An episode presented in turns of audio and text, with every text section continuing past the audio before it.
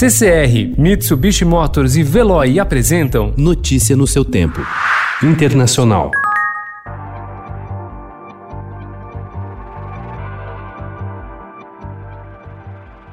O mundo chegou ontem à marca de meio milhão de mortes decorrentes da Covid-19 e 10 milhões de infectados. À medida que a pandemia avança nos Estados Unidos e no Brasil, que são responsáveis por mais de um terço dos óbitos, a doença perde letalidade em países europeus e asiáticos, embora haja aumento dos casos. Estados Unidos, Brasil, Rússia e Índia respondem por cerca de metade das contaminações. Os dados são computados pela Universidade Joe Hopkins.